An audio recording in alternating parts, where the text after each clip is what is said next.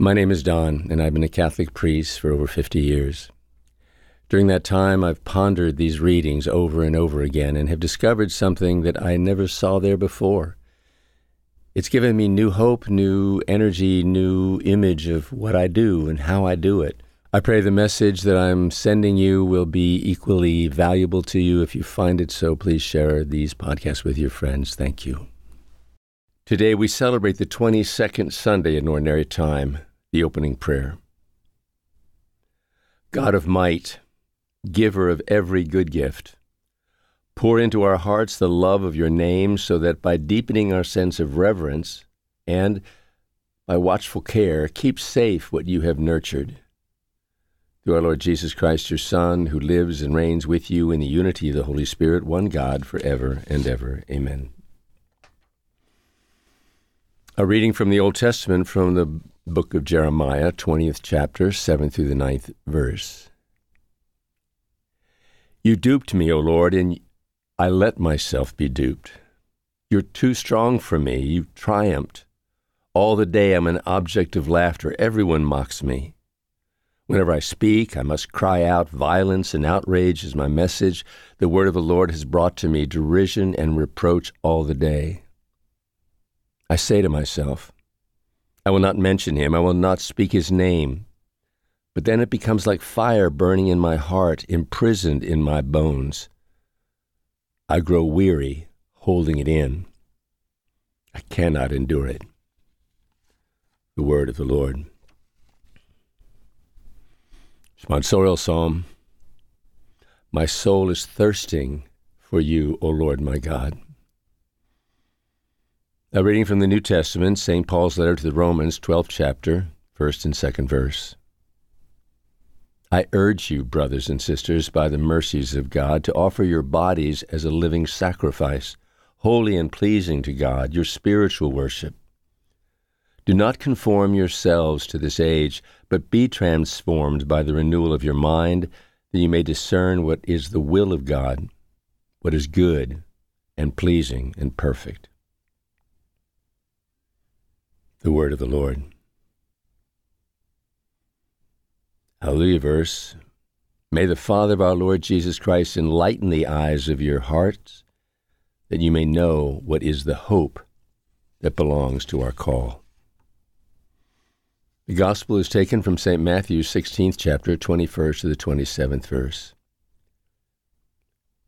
Jesus began to show his disciples that he must go to Jerusalem and suffer greatly from the elders, the chief priests, and the scribes, and be killed, and on the third day be raised. Then Peter took Jesus aside and began to rebuke him. God forbid, Lord, no such thing should ever happen to you. He turned and said to Peter, Get behind me, Satan. You are an obstacle to me. You are thinking not as God does, but as human beings do. And Jesus said to his disciples, Whoever wishes to come after me must deny himself, take up his cross, and follow me. Whoever wishes to save his life will lose it, but whoever loses his life for my sake will find it. What profit would there be for one to gain the whole world and forfeit his life? Or what can one give in exchange for his life? The Son of Man will come with his angels in his Father's glory, and then he will repay all according to his conduct. The Gospel of the Lord.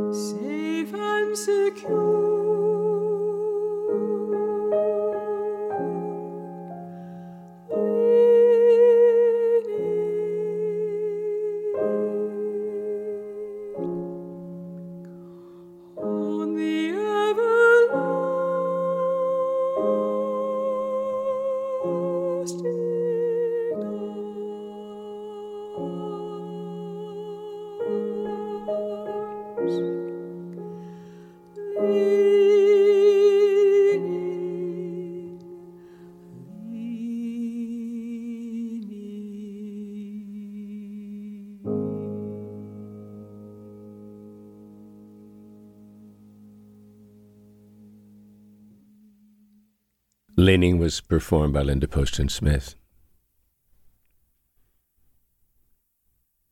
There's a beautiful image in the opening prayer of the liturgy today, and it's this image that there's a God who has a work to be done for us. He ministers to us, and in return we minister to him by ministering to each other. But one of the things that he we prayed for is, God, continue to do what you've been doing all along, nurturing us, nurturing us.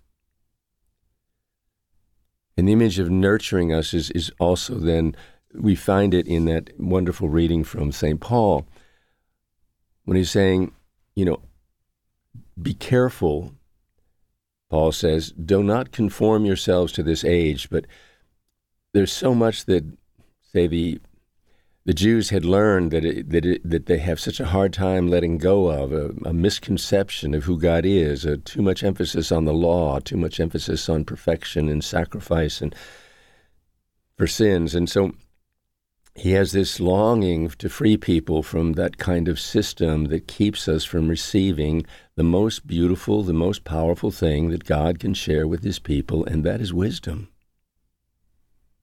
Let me renew your mind, he says.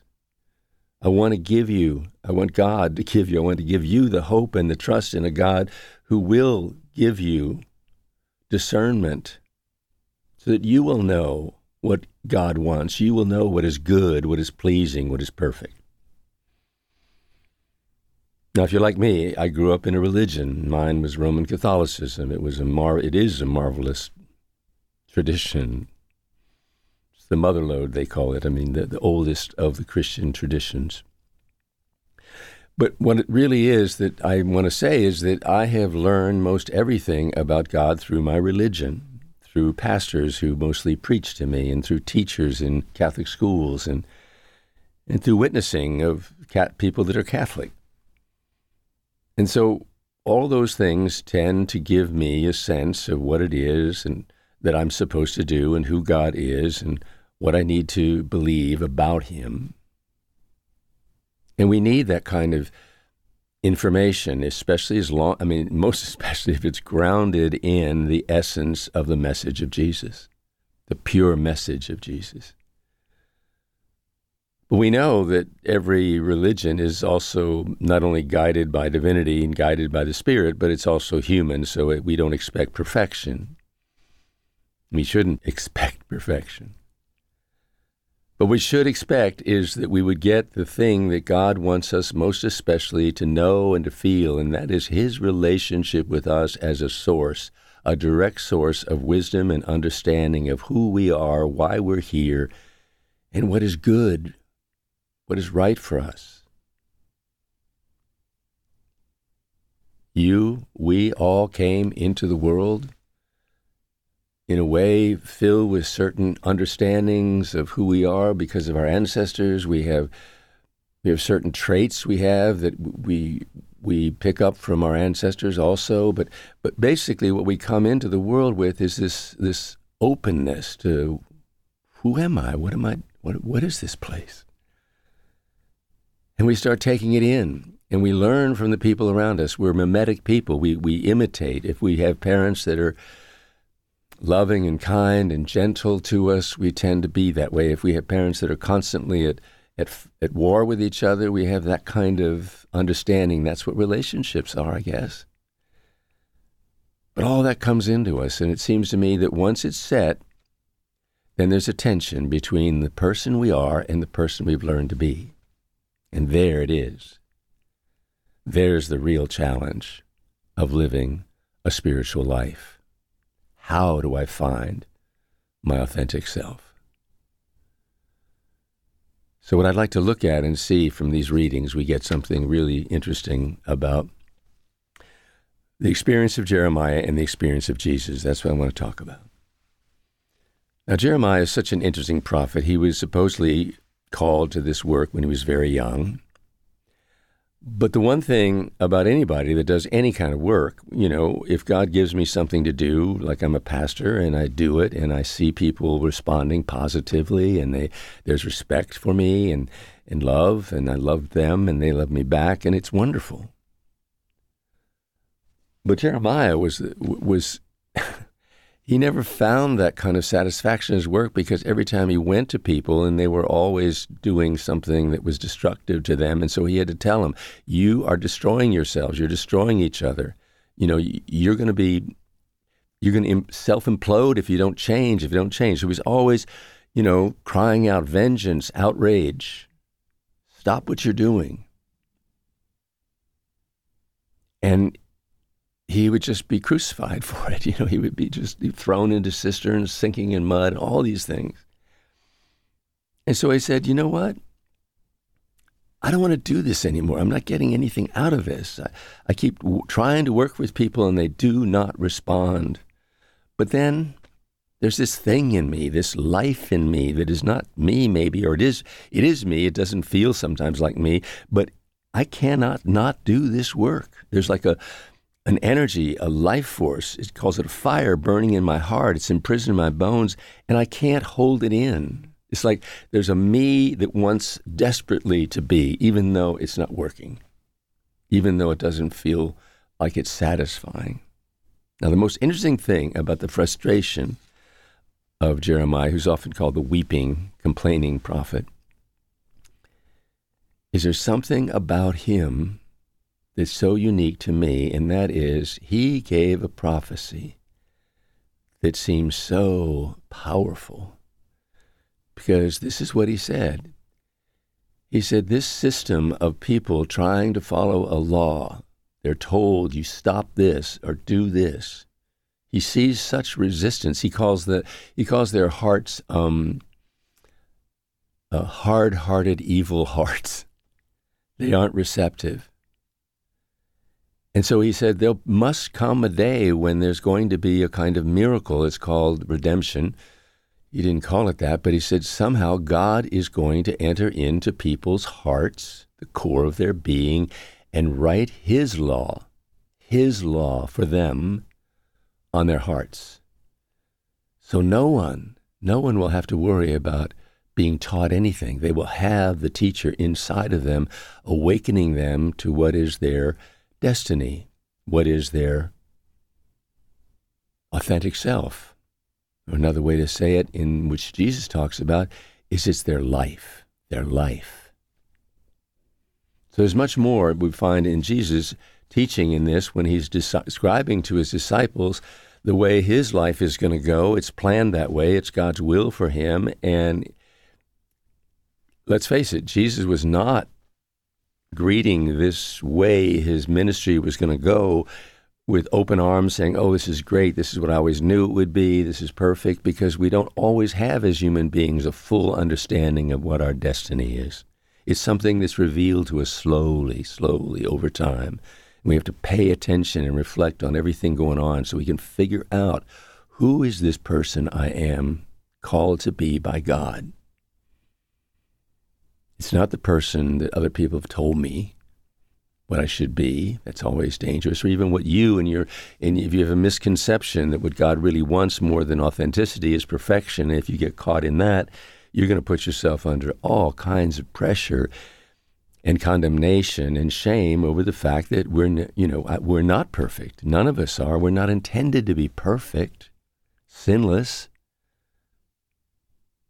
but aware of who we are, aware of our sin, aware of our shadow, and embracing that, and then waiting and listening and and, and watching and to, to God, who then is working to speak to us personally through our hearts, through kind of these mysterious ways, through dreams and things that seem or that you can't really figure out that easily, and then also just through the events of our life. He's teaching us all the time. So when he's describing what his what life is for him, and he's having a hard time with it, as we know, and Peter comes up and does what we all tend to do. Well, wait a minute. That doesn't sound like a God that would, no God would do that to his his son, or to, to you know, to you who are so close to God. I mean, he wouldn't put you through something that's painful and, and confusing and and and makes you look like a failure. I mean, why would he do that? God forbid that anything like that should ever happen to you, Jesus, is Peter's words. And, and Jesus, you know, just says, no, um, you're blocking the work of me finding, accepting, and living my life. Not the life I wanted, not the life everyone else expects me to have. No, the life that I've been given from God. That's what I'm here to do, to live the life. It's so interesting. There's a wonderful quote by Saint Catherine of Siena where she said, if if anyone would become what God wants them to be, intends them to be, they would set the world on fire. Nothing is more important than living the life that we've been given. And living on this planet has that work built into it of discovering that which is my life. So that's when Jesus just explains something to his disciples. And this is always one of those statements that for most of us, at least for me, it never made any sense, but it does now. If you want to come after me, if you want to follow me, take up your cross and follow. You, if you just you have to take up your cross. All right. What is the cross?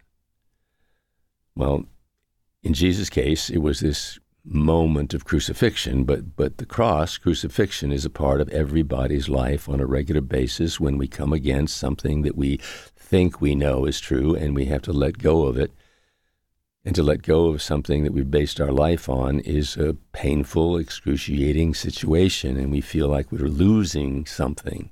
This is the way I've always been. This is me. I can't say that I, I can't let go of that. I'm so comfortable with that person that I think I am. He said, no, if you want to if you want to save your life, if you want to be not just living but fully alive, then you've got to let go of your life. So it's like, wait a minute, to be alive, to be in life, I have to let go of life? Well, it's obviously there's two lives in this. There's a life that the world tells you to live. There's a, a life where control, your ego tells you that's a great way to be in this world, to be successful. How about to be better than everybody else? That would be wonderful. All those are images that come both from our culture and from our ego, and they can create this being called me or you. And we can be caught up in these things that just do not produce what they promise. And so what Jesus is saying is, I will show you your true self, and your work is to look at that that is not you and let it go, let it die. Because what is more important? What is your life worth? Having easy life, having a rich life, having a powerful life, is that better than the life God has given you? And it's the thing that makes you most satisfied. It's the thing that is most authentically you. It is the thing that will make the biggest impact on the circle of people God has given you in your life.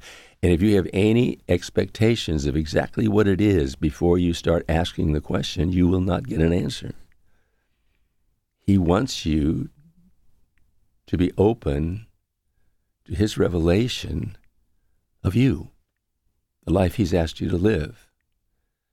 And it seems like, you know, so funny to me in a way. I'm just saying this because it sounds like, of course I would do that. And then I looked at myself and I say, there's so many things I refuse to let go of. I like to be comfortable. I like to be well thought of. I, I like to be in the center of things. I'm a three on the Enneagram. I love performing, all those things. Well, those are good things.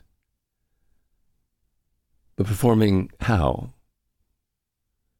So I get all kinds of accolades in return? Does that work?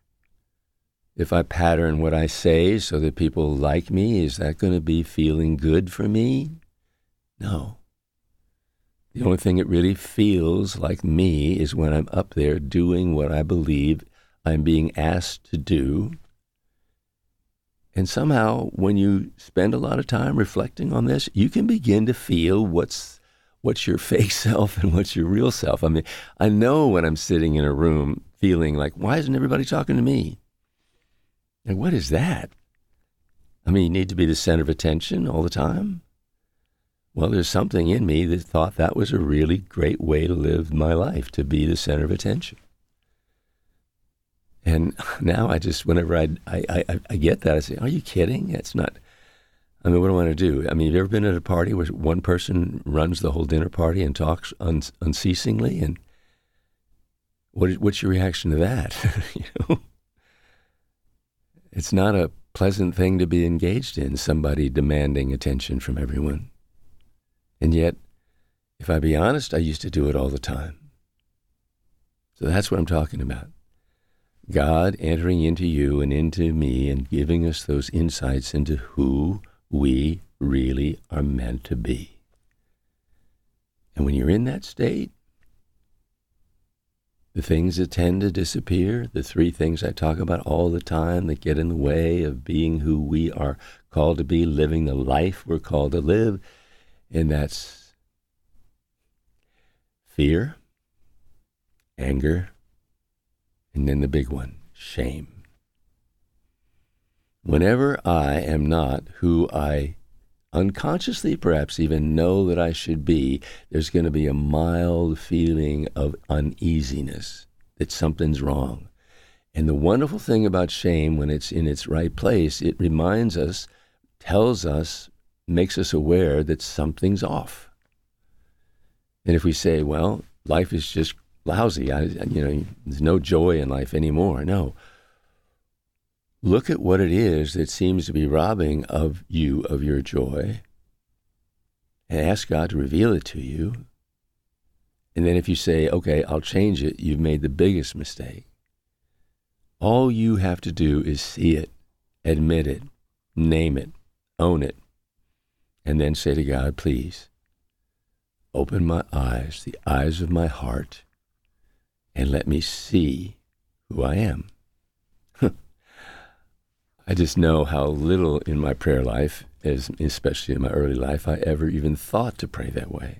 I had all kinds of clear ideas as to what would make me happy. I remember once even thinking, if everybody loved me, I'd really be happy. And I have to laugh at that, because who wants everybody in love with them? I mean, it's crazy. You want to take care, you want a relationship with five hundred people or something? I mean, no. Give me a friend. Give me somebody that loves me. Let me love somebody. Let me learn how to gain a sense of my own value. And then let me be out there in the world used by you in every way you want, that I can bring life to people. And I'll feel it. I'll know that this feels right. That inner, wonderful place of calm. It's called peace, and that's our inheritance. And when you're living your life, and not someone else's, that's when you feel it. That's when you know. It's that feeling, all is well and all will be well. And that's our inheritance. Shine, shine, shine, shine, shine, shine. Shine, shine.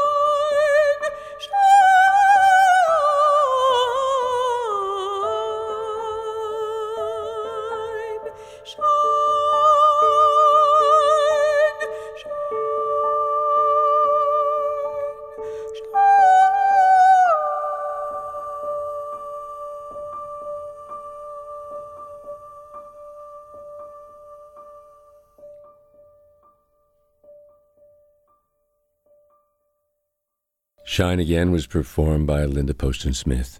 Closing prayer.